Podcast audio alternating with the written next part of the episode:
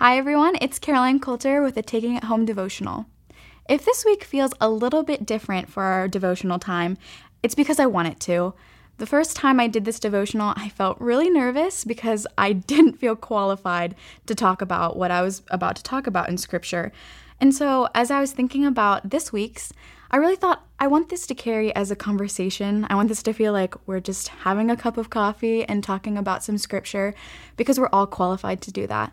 And so I want to encourage you after this devotional, after we've had this talk, um, to comment, to continue the conversation. If something resonates with you, I want to hear about it.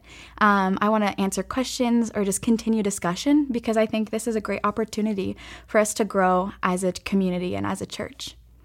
So today we're talking about um, a passage in Deuteronomy. Um, and this week we're talking about the Beatitudes again. We're continuing in that conversation. And today's is um, Blessed are those who hunger and thirst for righteousness, for they will be filled. And so, as I was looking at the different scriptures that we could talk about this week, one of them comes from Deuteronomy, um, and that and Deuteronomy kind of carries out of Exodus and all of Moses' story. Um, and it's when the Israelites are about to enter into the promised land. Um, so, in the first few chapters, it talks about, um, or Moses kind of talks about everything that's happened before and is kind of now carrying into rewriting the laws and helping the Israelites know Jesus and or know God. Um, and so in this passage, I will go ahead and read it for you, and then we can just talk about it. So, in Deuteronomy 8, verses 1 through 10, the whole commandment that I command you today, you shall be careful to do, that you may live and multiply and go in and possess the land that the Lord swore to give to your fathers. And you shall remember the whole way that the Lord your God has led you these forty years in the wilderness, that he might humble you, testing you to know what was in your heart, whether you would keep his commandments or not.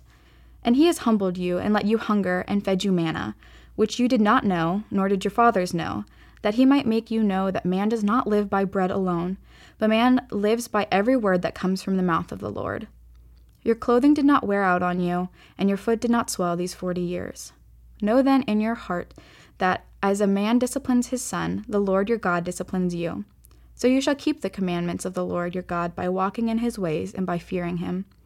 For the Lord your God is bringing you into a good land, a land of brooks, of water, of fountain and springs, flowing out of, in the valleys and hills, a land of wheat and barley, of vines and fig trees and pomegranates, a land of olive trees and honey, a land in which you will eat bread without scarcity, in which you will lack nothing, a land whose stones are iron, and out of whose hills you can dig copper.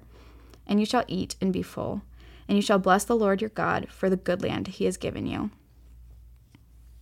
So in this passage, it kind of starts out um, with um, just again commanding you or the commandments and commanding um, the Israelites to follow what God has set before them, and then talking about the promise of um, He will fulfill His promise on His end by bringing them to the promised land. So, if we kind of back up in the story a little bit, um, within the 40 years of the wilderness, there's a time period um, that the Israelites are wanting of food, and God provides them manna um, and pro- provides them quail. Um, but th- before this, they are so angry. They just they're um, so hungry. I don't know if anyone else can relate to this, but I definitely get hangry um, when I am in need of food. Um, and God provided for them. And when they were in want of water, when they were thirsty in the desert, God provides for them. So these are people who understand hunger and thirst. Um, but what it says in this passage is that they did not yet know that um, man doesn't live by bread alone, that he lives by every word that comes from the mouth of the Lord. And so I want to talk about what does it mean to hunger and thirst, or um, what does it mean for that physically, and what does that mean spiritually? So I think we all can understand what that means physically. You feel hungry, you feel tired, kind of lethargic. You're really in want of food or of water. And spiritually, I think that's sometimes harder to recognize. I don't know, I feel like sometimes I feel restless, I feel worried, I feel anxious, and I can't understand why. Um, and a lot of times it's because I need to fill myself with scripture, with prayer, and feel closer and build that relationship with God.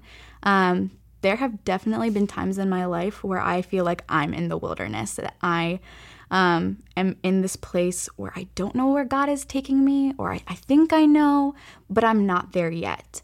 Um, so I, I've, I've felt the wilderness, and I don't know if you have too, if you felt in those places of anxiety and worry and um, just being scared or unsure of what's to come, um, that we can turn to the word of the Lord, and that brings us life, that brings us um, comfort. And it's so important because God promises us that even when we're in the wilderness, He is still there.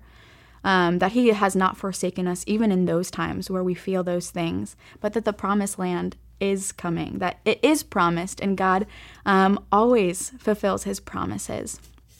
And so I think um, when we think about God's view on justice, um, which is another thing that I was thinking about um, in preparation for the devotional today. Um, and I read this, and I think it, it kind of helped me understand this passage a little bit more.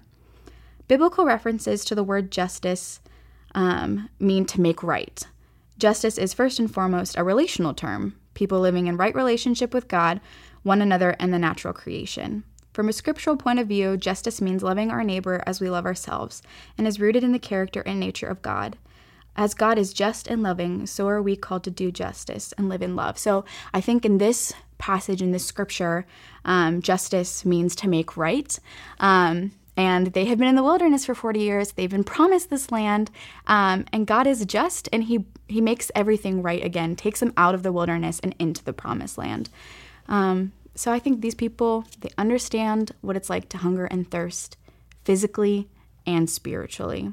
And so Moses right now is preparing them to have good spiritual fullness by giving them the commandments because that is what we're called to do. And if if we follow those, if we follow the Lord and have that relationship, he promises them a land full of pomegranates and figs and olives and honey and everything they could want for.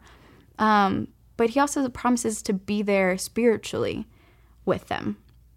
And I think that is a good reminder uh, always to know that when there is wilderness, there is also the promised land. And when there is hunger and thirst, whether that be spiritually or physically, that God will be there in those moments and will provide. Maybe not on our timing, but always on His timing. He always um, will be there and never forsakes us. And so I think this is a really, a really good um, thing to reflect on.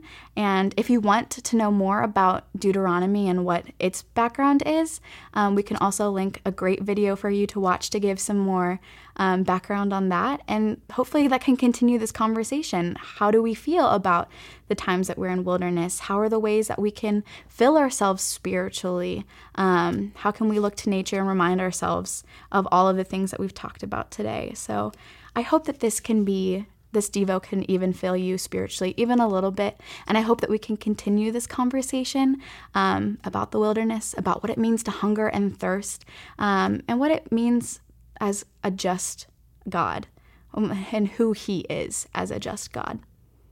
So, thank you so much for joining us today on our Taking It Home devotional, and I look forward to continuing our conversation.